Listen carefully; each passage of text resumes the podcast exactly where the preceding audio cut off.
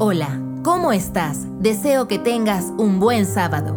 ¿Cuánto te gusta escuchar cuentos o historias? ¿Has oído hablar acerca del programa Cuentos de la Semana de FátimaTV.es? Sí, así como suena, Cuentos de la Semana y se lleva a cabo todos los días sábados a través de Fátima TV. Ahora escuchemos el cuento de esta semana. Los dos amigos. Sol parecía una roca al rojo vivo sobre la cabeza de ambos caminantes. A veces, la arena del desierto parece tener vida. Zigzaguea o pasa por debajo de los pies como una serpiente de fuego o se esparce por el aire y te aguijonea como avispas furiosas que desean alejarte o extraviarte. Otras veces es mansa y fría, sobre todo por las noches, cuando dormita como un león de oro que se ha tragado el cielo de una sola dentellada.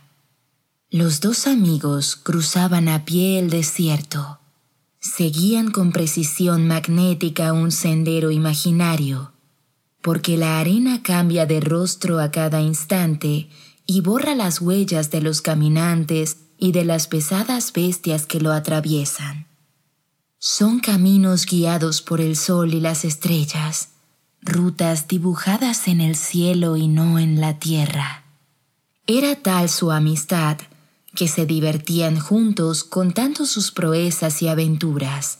Cada uno narraba la suya exagerando los hechos para hacerla mucho más divertida y así poder olvidar aquel calor que parecía caminar a su lado como un insolente e incómodo compañero de viaje.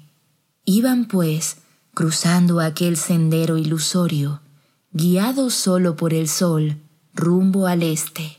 Reían a carcajadas y se empujaban para caer y rodar por las laderas de las dunas.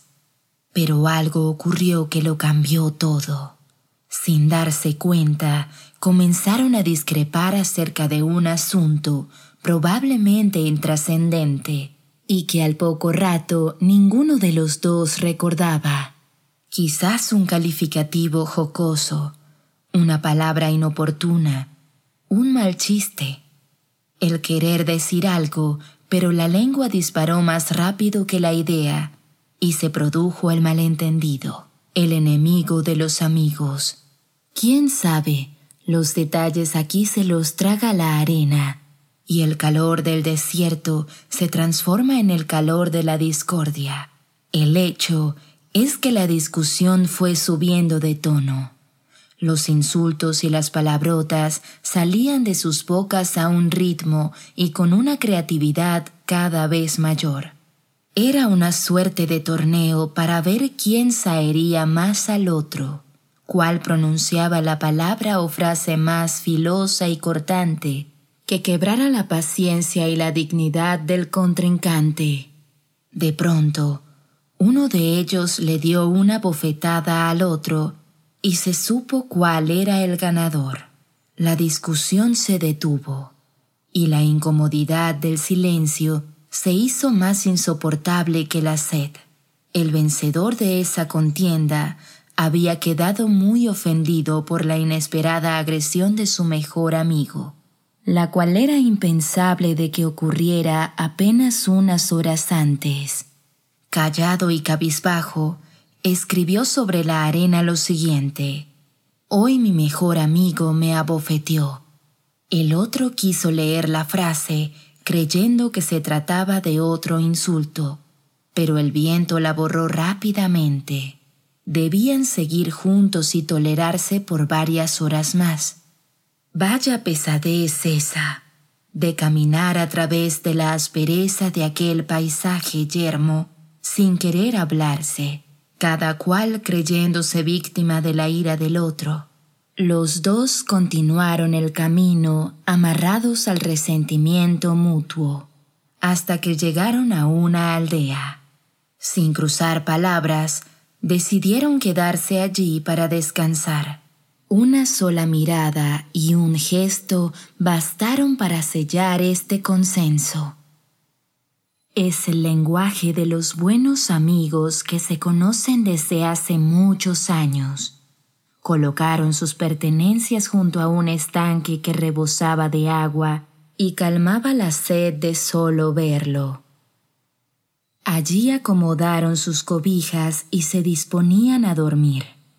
De pronto, el hombre que había sido abofeteado resbaló y cayó en el estanque, que era muy profundo. No sabía nadar y suplicaba que lo salvaran. Cuando estaba a punto de ahogarse, su amigo corrió en su ayuda y lo rescató. Saltó al agua con total decisión. No le importó que él tampoco supiera nadar. Pudieron haber muerto ambos, pero no fue así. El intrépido rescatista logró sacar a flote a su amigo y lo llevó hasta el borde del estanque. De nuevo la incomodidad del silencio. Sin embargo, más tarde, cuando ya estaba recuperado del susto, el que había estado a punto de ahogarse grabó en una piedra esta frase. Hoy mi mejor amigo me salvó la vida. Su amigo, sorprendido, le preguntó, Cuando te lastimé con la bofetada que te di, escribiste una frase sobre la arena del desierto, y ahora grabas esta otra sobre una piedra.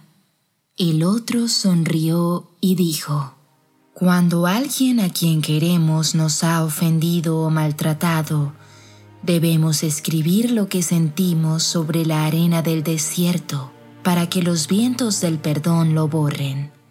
Pero cuando alguien nos muestra su afecto, tenemos que tallarlo sobre la piedra para que ningún viento pueda hacer que se olvide.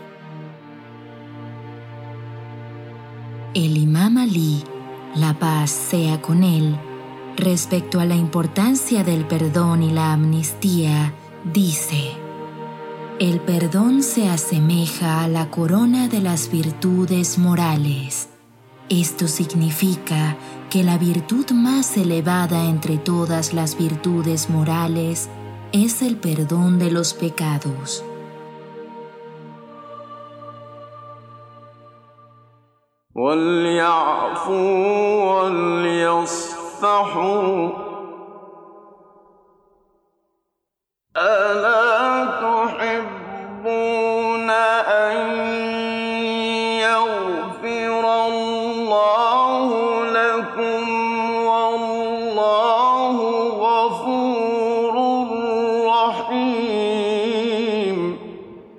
Y deben perdonarles y olvidar. ¿Acaso no queréis que Dios os perdone a vosotros? Y Dios es perdonador, misericordiosísimo. Sagrado Corán, capítulo La Luz, versículo 22. Les recomiendo que busquen Fátima TV en Spotify, SoundCloud o iTunes y se suscriban para no perderse de ningún podcast. Todos los podcasts están disponibles en texto y categorizados en fatimatv.es.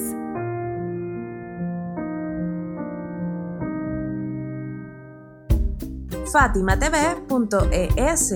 Si todavía no son miembros de Fátima TV, les explicaré cómo hacerlo.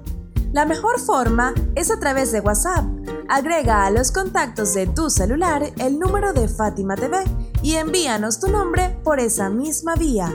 Nuestro número es más 54 938 15 39 07 37.